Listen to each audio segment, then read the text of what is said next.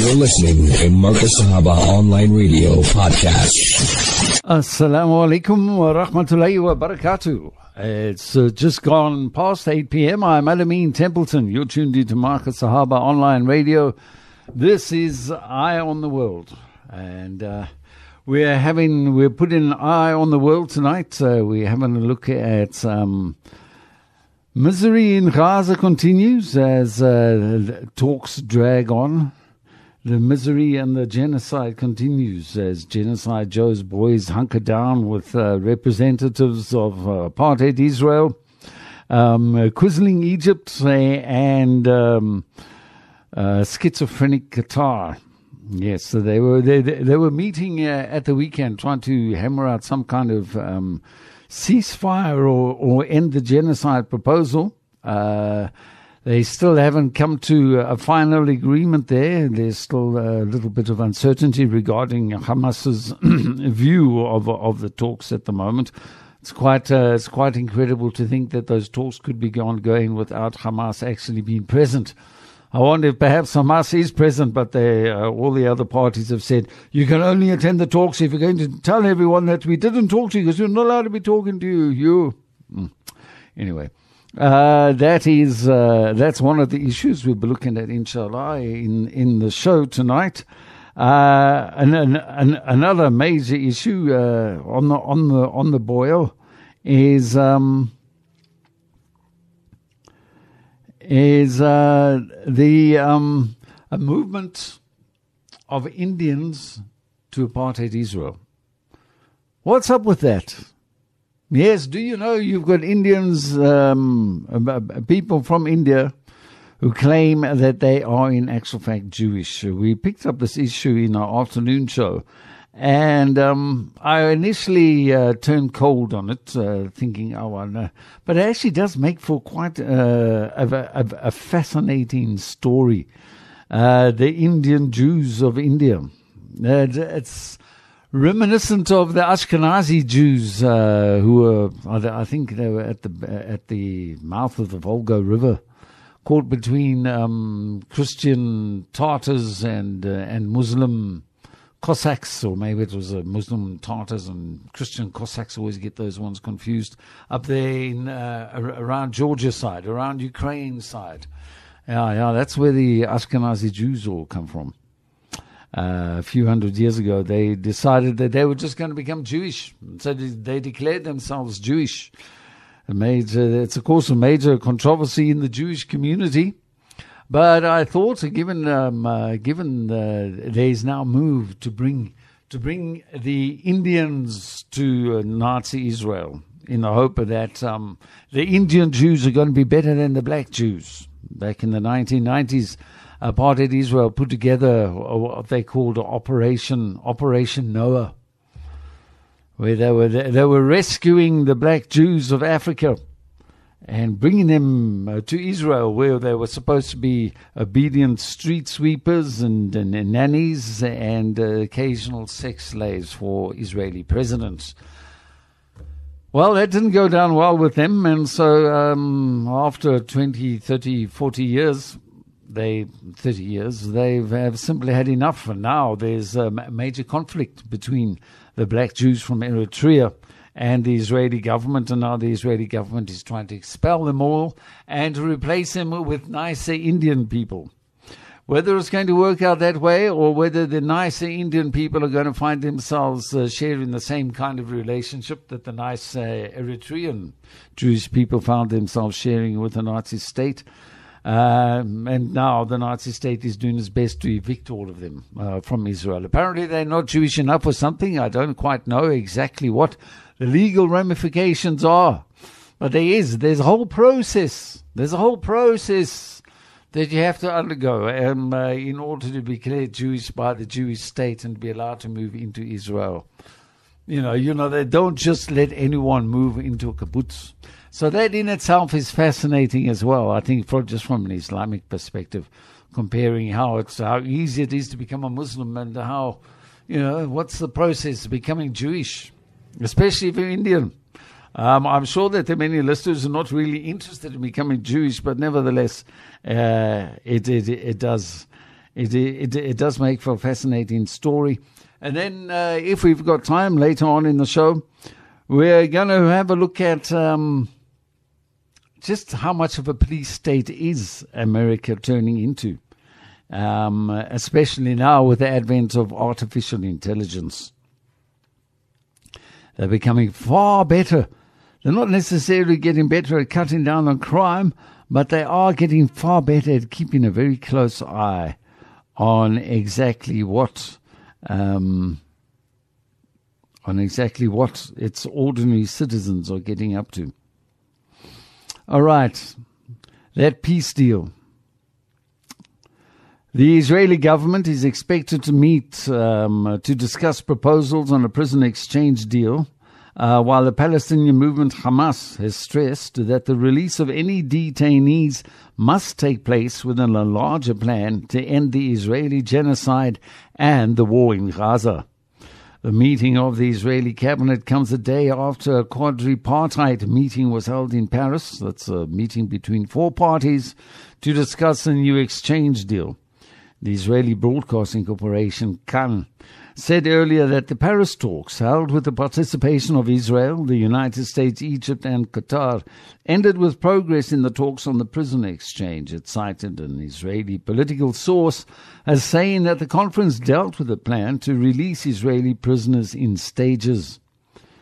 The Israeli source said the parties discussed a two month ceasefire, which would lead to the release of 100 Israeli prisoners with priority given to children, if there are any, and women and the sick.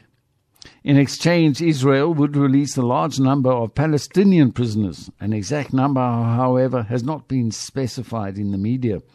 For its part, Hamas said the release of detainees is linked to the end of Israeli aggression on Gaza and the withdrawal of all occupation forces from the Strip the latest of such statements was made by Sami al-Zuri, Abu Zuhri, who serves the role of Hamas's political bureau chief abroad. He told Reuters that the success of the Paris meeting depends on the extent of the occupation's response to Hamas's demand to stop the aggression on Gaza. Israel estimates there are about 136 prisoners um, in Gaza still. They're mostly military men detained by Hamas forces on October 7. On the other hand, Israel holds nearly 9,000 Palestinian captives, nearly half of whom were detained since the start of the Israeli genocide on Gaza. Citing Egyptian officials, the Wall Street Journal has revealed a new offer to Hamas from countries playing the mediating role offers. It includes a four month ceasefire in exchange for the release of all Israeli prisoners. The newspaper added that the new offer includes a halt to Israeli attacks for six weeks as a first stage in order to release Israeli prisoners of children, uh, women, and the elderly who need urgent medical care. In exchange, Israel says it will release a large number of Palestinian prisoners and increase the entry of humanitarian aid into Gaza. In its second phase, Hamas would release captured Israeli soldiers and would also hand over the bodies of Israelis killed in Gaza to Tel Aviv. It is believed that dozens of Israeli soldiers have been killed in Israeli bombing of Gaza or in multiple failed attempts at freeing them by force. According to the Wall Street Journal, a new offer also includes Hamas obtaining international guarantees, including from the United States, that a comprehensive agreement can be reached that will stop attacks on Gaza once and for all. Mm, that once and for all sounds like a very long time, doesn't it? I wonder if that would ever happen. The New York Times quoted U.S. officials as saying uh, that the prisoner exchange agreement could be concluded within the next two weeks. Following Qatari and Egyptian mediation, Hamas and Israel reached a week long temporary humanitarian truce until the 1st of December, during which prisoners were exchanged and limited humanitarian aid was brought into Gaza.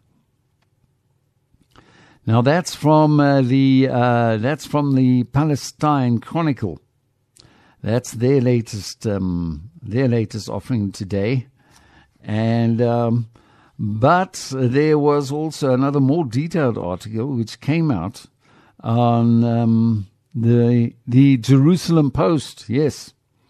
So I thought it would be a good idea to, to compare the two articles. The Jerusalem Post goes into a lot more detail. Obviously, they're more worried about their their their Jewish um, their Jewish hostages. So anyway, according to the uh, Times of Israel, no, the, the Jerusalem Times, the United States, Israel, and Qatar have sketched out the bare bones of a framework for the proposed arrangement during weekend talks in Paris. Talks uh, for a pause in fighting are at an early stage. Hamas says it has not yet received a truce proposal. Officials say a mix up preceded a deadly drone, drone strike in Jordan, but we're not going to talk about that everywhere. Um,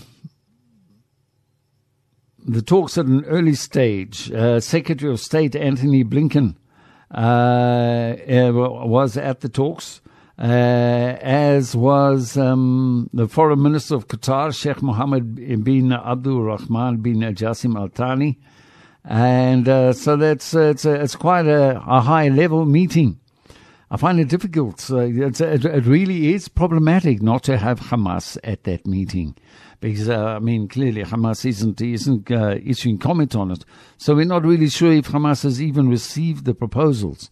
Um, and that means that the negotiators are always going to be negotiating in the dark. If they can't get a yes or a no, a nod or a shake of the head from Hamas, that means they've got to wait for principals to go back to secondaries and secondaries to go back to principals and da da da da da da da. And it just draws out the whole thing. But then again, maybe that's why they're doing it this way. They don't want the talks to actually come to an end. They want the genocide to continue. I wonder. Um, the representatives from the four nations agreed uh, to have Qatar present, uh, present a nascent framework to Hamas that proposes a six week pause in the war in Gaza for Hamas to exchange some hostages for Palestinian prisoners held by Israel. The talks at an early stage and many details would need to be worked out if Hamas agrees to start building on the framework, the officials said. Qatar is presenting the proposal to the political leaders of Hamas, who will convey it to the group's military leaders, who would then send a response. That process could take days or even longer because the military leaders are in hiding, understandably, in tunnels deep beneath Gaza. In the proposed framework, Hamas uh, says it will release elderly hostages, women and children, if any are still being held alive and are alive over the pause period of six weeks. That would be the first of three potential phases of swaps. During the seven day pause in November, many people in those categories were among more than 100 hostages released in exchange for Palestinian prisoners. But some remain in the hands of Hamas or other militant groups in Gaza.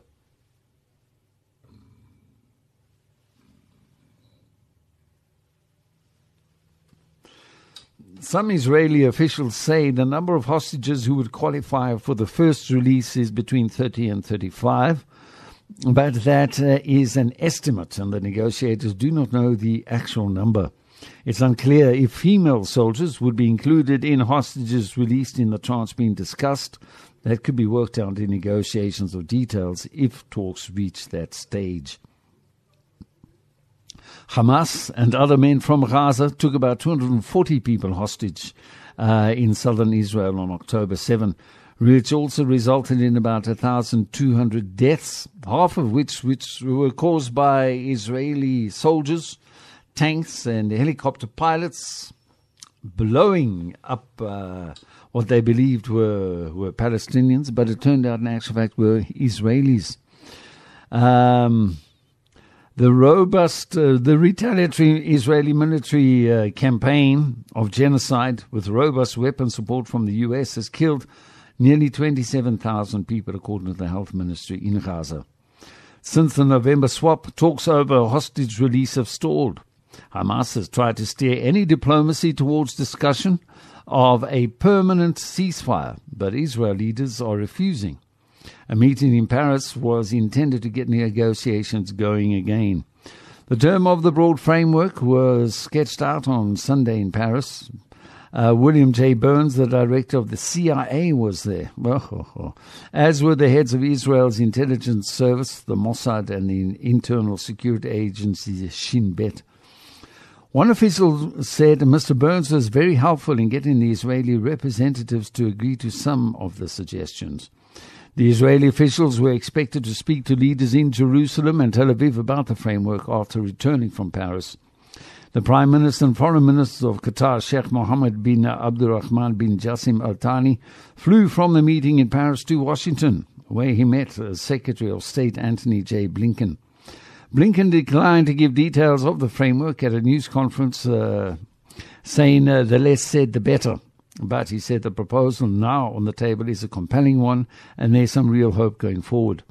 He added that the countries in the talks were in alignment on the initial framework to be presented to Hamas, but he said Hamas will have to make its own decisions. Sheikh Mohammed said at a public talk at the Atlantic Council after his meeting with Blinken that we are in a much better place than we were a few weeks ago. Our main role as mediator is trying our best to get a negotiated solution where it can bring the hostages safely back to their homes, yet also stop the bombing.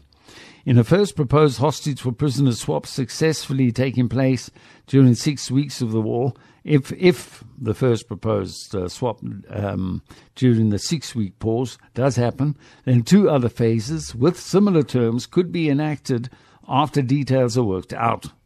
Uh, eventually, officials say Hamas might hand over male soldiers and corpses of people who died in captivity. So that must mean that they must have refrigeration facilities underground as well, doesn't it? I must have like a like a, minor city down there. We should bring those guys to South Africa to um, dig our gold mines. I think, um, or maybe they've got South African gold miners there helping them dig their tunnels. I wonder. Now, some officials from the countries involved in the talks said they hoped the phases would lead to a permanent ceasefire. This was the hope among Qatari officials during the November pause, but that fell apart uh, at the end as fighting restarted and negotiators were unable to extend it. The New York Times reported on Saturday that American officials are trying to push forward on three major sets of negotiations to bring about a political resolution. The first, one U.S. officials consider the most urgent, is on the hostages and a pause that might lead to a permanent ceasefire. It really is. Uh, these hostages. I wonder. I wonder if General Underpants is part of uh, the hostages there. Um, I can't remember the general's name right now. He used to be the head of the Gaza Brigade. He had uh, he had just been moved from them to somewhere else, but he was like he was the number one enemy uh, as far as the Gazans were concerned. They went and they got him out of his kibbutz and pulled him off to Gaza City and, and videoed him being paraded down one of these streets in his underpants. I thought that was beautiful. It was really a beautiful moment. Uh, Israel has subsequently denied that he's been held, but um, I wouldn't say that the evidence they've given is in any way uh, absolute or beyond reasonable doubt, or even on a balance of probabilities. I would still tend to believe Hamas that they do have him. And I wonder if that's one of the reasons why they're so desperate to get hold of those Israeli soldiers. But anyway, um, yeah, the three major sets of negotiations. The first is to release the hostages and a pause that might lead to a permanent ceasefire. The second is on overhauling the leadership of the Palestinian Authority a semi autonomous body that administers parts of the Israeli occupied West Bank, a quisling uh, sellout body that aligns itself with apartheid Israel. Or should I say? The third point uh, is on trying to get Israel to commit to a concrete pathway to a Palestinian state in exchange for Saudi Arabia agreeing to normal diplomatic ties with Israel. Uh. For months before the October 7 attacks, the Biden administration had been talking to Saudi officials about offering them U.S. guarantees if they agree to normalize ties with Israel. Um, so, anyway. So that's what they, that, that, that for them is the normalization deal. They want that normalization deal. Uh, people out there, I know, are hoping that somehow or other the Saudis are going to come across and start helping the Palestinians. But the fact that uh, ISIS has re-emerged in Iraq and Syria means, as far as I'm concerned, that the Saudis are on the side of the Israelis in this fight. Yes, UAE and Saudi Arabia are on the side of Israel. That's what uh, ISIS re-emerging in Iraq says to me.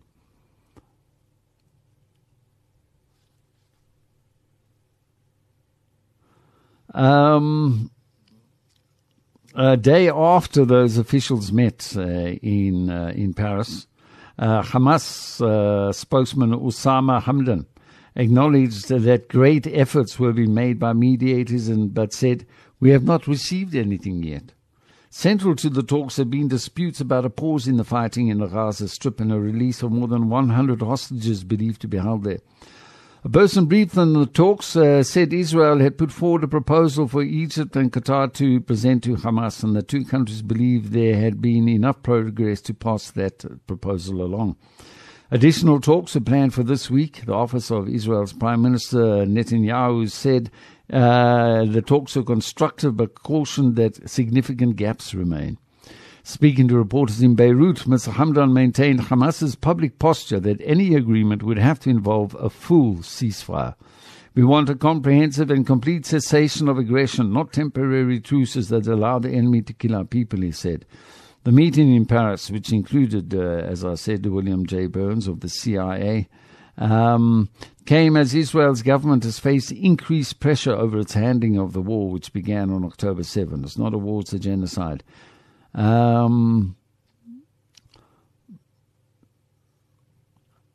family members of those still being held in Gaza have called for a deal, and the International Court of Justice in The Hague last week ordered the delivery of more humanitarian aid to Palestinians.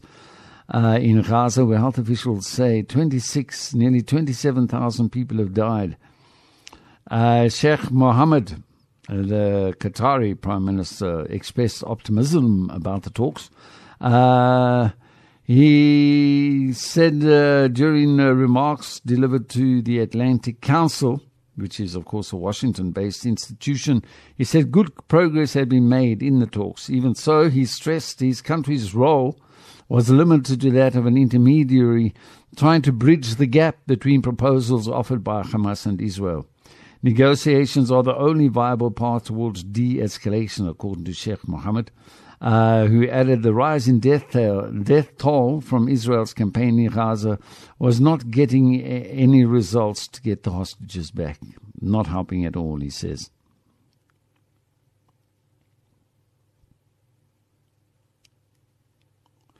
Uh, and now that takes us to India's India's Jewish tribe. In India's Jewish tribe, the lost Jewish tribe of India. Yeah, yes, I know. It sounds odd, doesn't it? But there you have it. There you have it. Joseph Haukip, an undergraduate student in Manipur, is excited at the thought of going to Israel. He is ready to join the Israeli army to fight Hamas in a war in which Israel's brutal assault in Gaza has killed nearly 27,000 people, mainly women and children. The 20 year old Joseph and his family have recently returned to the home in the Kangpo, Kangpok, Kangpokpi, Kangpokpi district of Manipur. Kangpokpi district of Manipur after five months in the neighboring state of Mizoram, where they had fled when an ethnic conflict broke out in Manipur last year. Uh, I stayed in a makeshift camp with other members of the B'nai Menashe community since August last year and have just returned a few days ago. But I want to go to Israel and connect with my lost tribe. I also want to join the Israeli army and help them in fighting against Hamas because I belong from that land, Haukip said. Rafael uh, Chiangte, a taxi driver in uh, Aizawl, uh, Mizoram's capital, wants to move to Israel along with his wife and toddler to connect with his ancestral roots, he says, and reunite with his mother.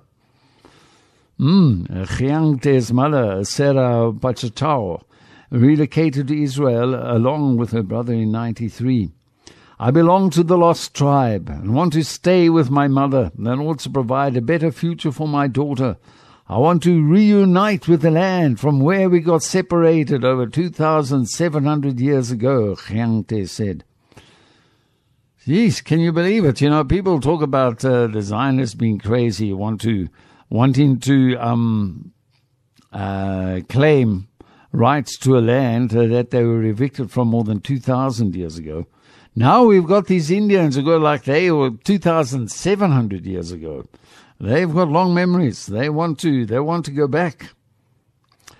Uh, Raphael Chiangte, a taxi driver in Aizawl, says his roots are in Israel. Chiangte and Haukip are among about 5,000 people living in the Indian states of Manipur and Mizoram who believe they are the descendants of the Manasseh, one of the biblical lost tribes of Israel, exiled in 722 BC by Assyrian conquerors and commonly referred to as the Bnei Manasseh community, or Hebrew, or Hebrew for the children of Manasseh, the first son of Joseph. P.C. Uh, Biaksiama, uh, Christian research based in Aizawl, uh, says several members of the Chin the Kuki and the Mizo ethnic groups believe themselves to be the descendants of the lost tribes of Israel. During ancient times, Israel was divided into two kingdoms. The southern one was known as the Kingdom of Judah, and mostly comprised the tribes of Judah and Benjamin, while the northern part was made up of the so called ten tribes, he said. The Assyrians invaded the northern kingdom and exiled the tribes living there. Several of them fled and settled in different parts of the world. According to the Bnei Menashe, they were dispersed to China from where they ended up in northeast India. Israel's 1950 law of return allowed Jews, people with one or more Jewish grandparents and their spouses, the right to relocate to Israel and acquire citizenship there. Also opened the doors to bring the lost tribes back. In India, claims of being a descendant of the lost tribes began in 1951, coincidentally, when a tribal leader, Melech Khala, had a dream that his ancient homeland was Israel.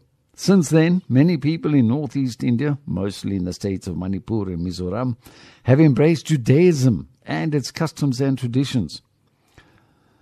And Guy uh, Khochin uh, Kipgen with her teenage daughter now Kim and one-year-old grandson Shayer Kikben uh, are among the people who are hoping that they are going to end up in Israel very soon. Um, they said that they were introduced to Israeli Rabbi Eliyahu Avichail to the Bnei Menashe tribe for the first time during their visit to India in 1980. I introduced him with the community although I was not very much convinced of their claims of the lost tribe, as they had no documentary evidence to support it apart from their religious rituals like maintaining Sabbath and legends that they crossed the Red Sea and originated from the ten lost tribes, Weil said. But the Bnei Menashe started coming to Israel in the 1980s. In 1991, when Weil opened an exhibition on the legend of the ten lost tribes at the Museum of the Jewish Diaspora, uh, 12 people from the community turned up, she recalled. Slowly, the numbers started swelling, which rose further after the chief rabbinate of Israel accepted them as Jews in 2005. And around 3,500 have already arrived from India in the past three decades, she added. For those hoping to return to Israel, they have to first make what they call the Aliyah, that's a Hebrew for ascent or to rise, but it used to mean a move to Israel. The first aliyah, which mainly involves Israeli authorities checking documents, including a conversion to Judaism certificate issued by a rabbi, and interviews before qualifying to shift to Israel. Uh, those took place in India in 2006. In the last aliyah in 2021, 150 people went to Israel. While all Jews are eligible to make Aliyah, the final decision on whether to absorb them depends on the government of Israel.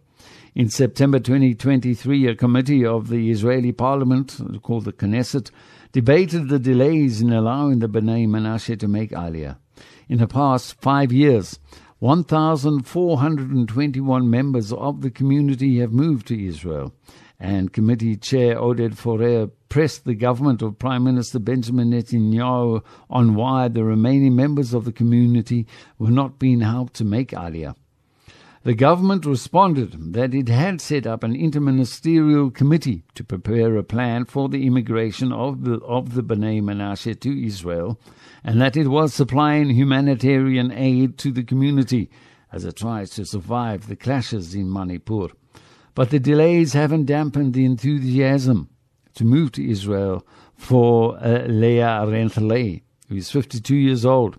She resigned from a teacher's job in Aizawl about 10 years ago because it required her to work on Saturdays and so prevented me from following my religious practices like Sabbath, she said. My two sisters have already gone to Israel during the previous Aliyahs, Renthaleh said, and I've been waiting for my turn. Ngaya Khochine Gikben and her family fled Manipur when the ethnic conflict broke out on May 3. For the past seven months, she has been living on a college campus turned refugee camp in uh, Kolasib district of Mizoram, apparently 80 kilometers, approx- approximately 80 kilometers from Aizawl. The 70 year old is staying there with a teenage daughter, granddaughter, Nao Kim, and one year old grandson, Shayor, while the rest of the family have gone back to Manipur. Despite being safe in Mizoram, she said she longed to go to Israel and to spend the final years of her life there, as she also claimed to be a member of the B'nai Menashe. I want to go to Israel and reunite with Israelites, with Israelites from whom we got separated several centuries ago, she said. Conversion to Orthodox uh, Judaism, uh, Tamsima chairman of the B'nai Menashe Council, offered prayers in a synagogue in thanks. Uh, the chairman, uh, says every member of his community is praying that Israel allows them to move there soon. Uh, Wheel said that shortly after they arrive in Israel, the B'nai Menashe have to convert to Orthodox Judaism, learn the Hebrew language, and follow the religious rituals of the community. The organization, excuse me, the organizations in Israel working to unite the B'nai Menashe with their country did not respond uh, to requests for information. But those from the community already in Israel have embraced the society, even the con- country's mandatory military service, said Wheel. They have shown much devotion and have got assimilated with the Israeli society and are settled everywhere in the country, she said, adding that about 200 members of the community have so far joined the Israeli military. They also enjoy better economic conditions in Israel, but the cost of living is higher than in northeast India, she added. PC Biaxiama, the uh, Aizawl based researcher, however, feels the community is misguided in its approach. The B'nai Menashe should not try to move out from Mizoram or elsewhere, as it has been their birthplace, and they should be proud of it. They can settle here and can still practice their religion, he said. Economic benefits seem to be a major reason for going to Israel, he added, referring to the higher income levels in Israel. But the B'nai Menashe members assert that the sole reason for going to Israel is to connect with the land. Uh, Tansima Thaumtwe, the chairman of the B'nai Menashe Council in Mizoram, said that every individual in his community is waiting for an aliyah. We are desperately waiting to reunite with the land of our ancestors. It all depends on Israel when they allow us to enter their land, and so we can only pray that it happens soon, he said. Hmm? How about that for strange dreams, huh? Well, well, well. Indians moving to apartheid Israel. Hmm.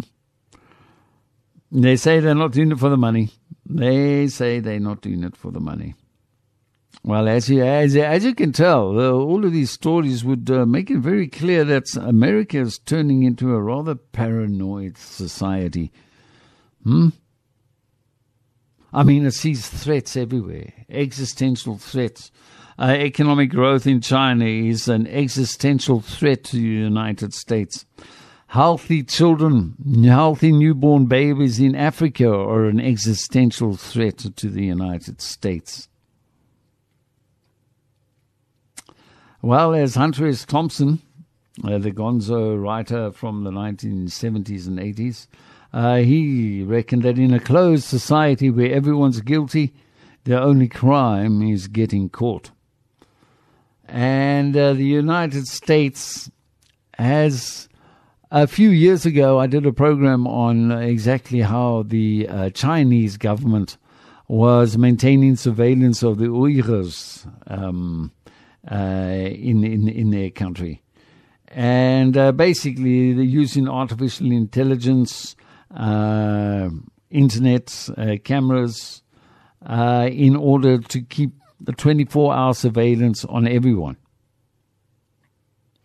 Where uh, if uh, someone comes to your gate and has a talk with you, that will be picked up by a smart security camera, will send the information to an artificial intelligence processing network.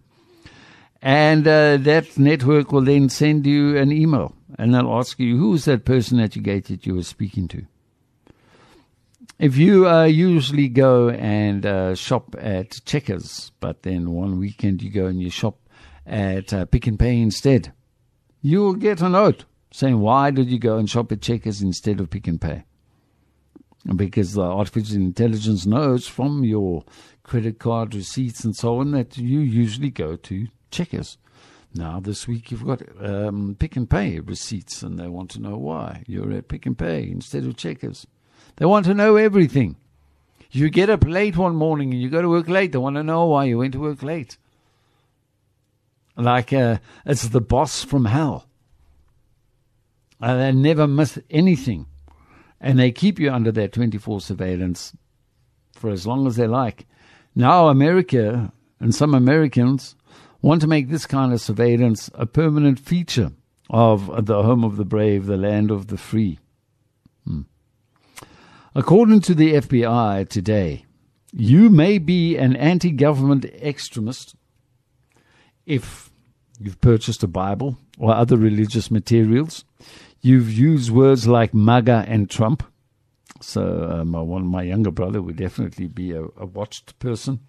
You've shopped at Dick's Sporting Goods, Cabela's, or Bass Pro Shops. Why buying sporting goods will get you into trouble with them, I don't know. You are a risk of being an anti anti government extremist if you've purchased tickets to travel by bus, cars, or plane, or if you've done any of the above. In fact, if you've selected any of those options in recent years, you're probably already on a government watch list. If you're in America, that is. That's how broadly the government's net has been cast in its pursuit of domestic extremists. We're all fair game now, easy targets for inclusion on some FBI watch list or another. When the FBI is asking banks and other financial institutions to carry out dragnet searches of customer transactions, warrantlessly and without probable cause, for extremism indicators broadly based on where you shop, what you read, and how you travel, then we're all in trouble. Clearly, you don't have to do anything illegal to get onto an extremist watch list. You don't even have to challenge the government's authority. Frankly, you don't even have to care about politics or know anything about your rights. All you really need to do in order to be tagged as a suspicious character, flagged for surveillance, and eventually placed on a government watch list is to live in the United States. Well, I don't think that's bad. The Americans are so paranoid that they actually spend more time uh, watching each other than uh, than the rest of the world. This is how easy it is to run afoul of the government's many red flags. I'm, I'm convinced I've got a red flag against my name at my treatment uh, going through uh, Tambo International Airport Customs.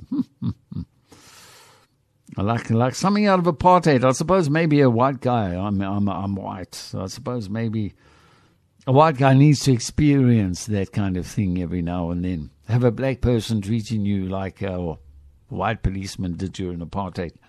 But still, uh, you know, so many years after democracy, it really, really is uh, does catch in your throat. It really is quite sickening. Uh, in fact, all you need to do these days to end up on a government watch list or to be subjected to heightened scrutiny is to use certain trigger words like cloud and pork and pirates. So we're all on it then. Uh, you surf the internet, you'll be on a government watch list. You communicate using a cell phone, or, or you're a dangerous character. If you limp or stutter, apparently it, it indicates some kind of uh, criminal intent. If you drive a car, what? Yes. If you stay at a hotel, if you attend a political rally or express yourself on social media, if you have the temerity to appear, to even appear to be mentally ill, if you serve in the military, yeah, how about that? You serve in the American military and they put you on an extremist watch list. If you disagree with a law enforcement official, I was turning left, officer. My indicator was on. If you call in sick to work, if you purchase materials at a hardware store, if you take flying or boating lessons, if you appear suspicious, if you appear confused or nervous, if you fidget or whistle, or if you have a bad smell. If you are seen in public waving a toy gun or anything remotely resembling a toy gun, such as those obvious uh, items around the house like a water nozzle, a remote control, or a walking cane, or if you stare at a police officer, if you question government authority or appear to be pro gun or pro freedom, then you're on an extremist watch list. We're all presumed guilty until proven innocent now. It's just a matter of time uh, before you find yourself wrongly accused, investigated, and confronted by police based on a data driven algorithm or risk assessment culled together by a computer program run by artificial intelligence. For instance, the so called typo in a geofence search warrant, which allows police to capture location data for a particular geographic area, resulted in government officials being given access to information about who went where and with whom within a two mile long stretch of San Francisco that included churches, businesses, private homes, hotels, and restaurants. Thanks to the 24 hour 7 surveillance being carried out by the government's sprawling spy network of fusion centers, Americans are all just sitting ducks, waiting to be tagged, flagged, targeted, monitored, manipulated, investigated, interrogated, heckled, and generally harassed by agents of the American police state. Without ever having knowingly committed a crime or being convicted of one, you and your fellow citizens, if you ever go to America, have likely been assessed for behaviors the government might consider devious, dangerous, or concerning assigning a threat score based on your associations, activities, and viewpoints, and catalogued in a government database according to how you should be approached by police and other government agencies based on your particular threat level. Before long, every household in America will be flagged as a threat and assigned a threat score. Nationwide, there are up to 123 real time crime centers known as fusion centers which allow local police agencies to upload and share massive amounts of surveillance data and intelligence with state and federal agencies, culled from surveillance cameras, facial recognition technology, gunshot sensors, social media monitoring, drones and body cameras, and artificial intelligence driven predictive policing algorithms. And artificial intelligence driven predictive policing algorithms. It's getting more and more complicated uh, to live in America nowadays. One of these uh, one of these days, only computers will be able to live there because only computers understand what's going on. These so-called data fusion centers, uh, which effectively create an, an electronic prison, a digital police state from which there is no escape. Yet this crime prevention campaign is not so much about making America safer as it is about ensuring that the government has the wherewithal to muzzle anti government discontent, penalize anyone expressing anti government sentiment, and preemptively nip in the bud any attempts by the populace to challenge the government's authority or question its propaganda. As uh, J.D. Tuccille writes for Reason, at a time when government officials rage against misinformation and disinformation, that is, obvious, that is often just disagreement with whatever opinions are currently popular among the political class, fusion centers frequently scrutinize peaceful dissent in speech. These fusion centers are unacknowledged powerhouses behind the government's campaign to censor and retaliate against those who vocalize their disagreement and discontent with government policies. It's a setup ripe for abuse. For instance, an investigative report by the Brennan Center found that over the last two decades, leaked materials have shown fusion centers tracking protesters and casting peaceful activities as potential threats. The targets have included racial justice and environmental advocates, right wing adv- uh, activists, and third party political candidates. One fusion center in Maine was found to have been illegally collecting and sharing information about Maine residents who weren't suspected of criminal activity. They included gun purchases, people protesting the construction of a new power transmission line, the employees of a peace building summer camp for teenagers, and even people who travel to New York City frequently. This is how the burden of proof has been reversed. Although the Constitution requires the government to provide solid proof of criminal activity before it can deprive a citizen of life or liberty, the government has turned that fundamental assurance of due process on its head. Each and every one of us is now seen as a potential suspect, a terrorist, and a lawbreaker in the eyes of the government. It had to happen. It had to happen. You know, I said at the beginning of the war on terror that uh, the first person that a tyrant oppresses is himself.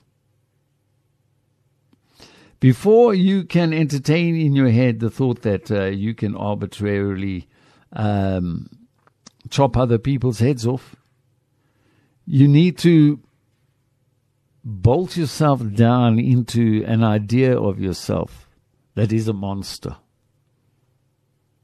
You have to weld yourself to depravity. You have to weld yourself to chaos and uh, pride. And uh, you have to be able to accept that the same thing can happen to you. Just as Americans, if you accept that uh, this genocide is happening against the Gazans, you're going to have to accept that it can happen to you. We are speaking about it, how um, the war, Israel's genocide, is a war.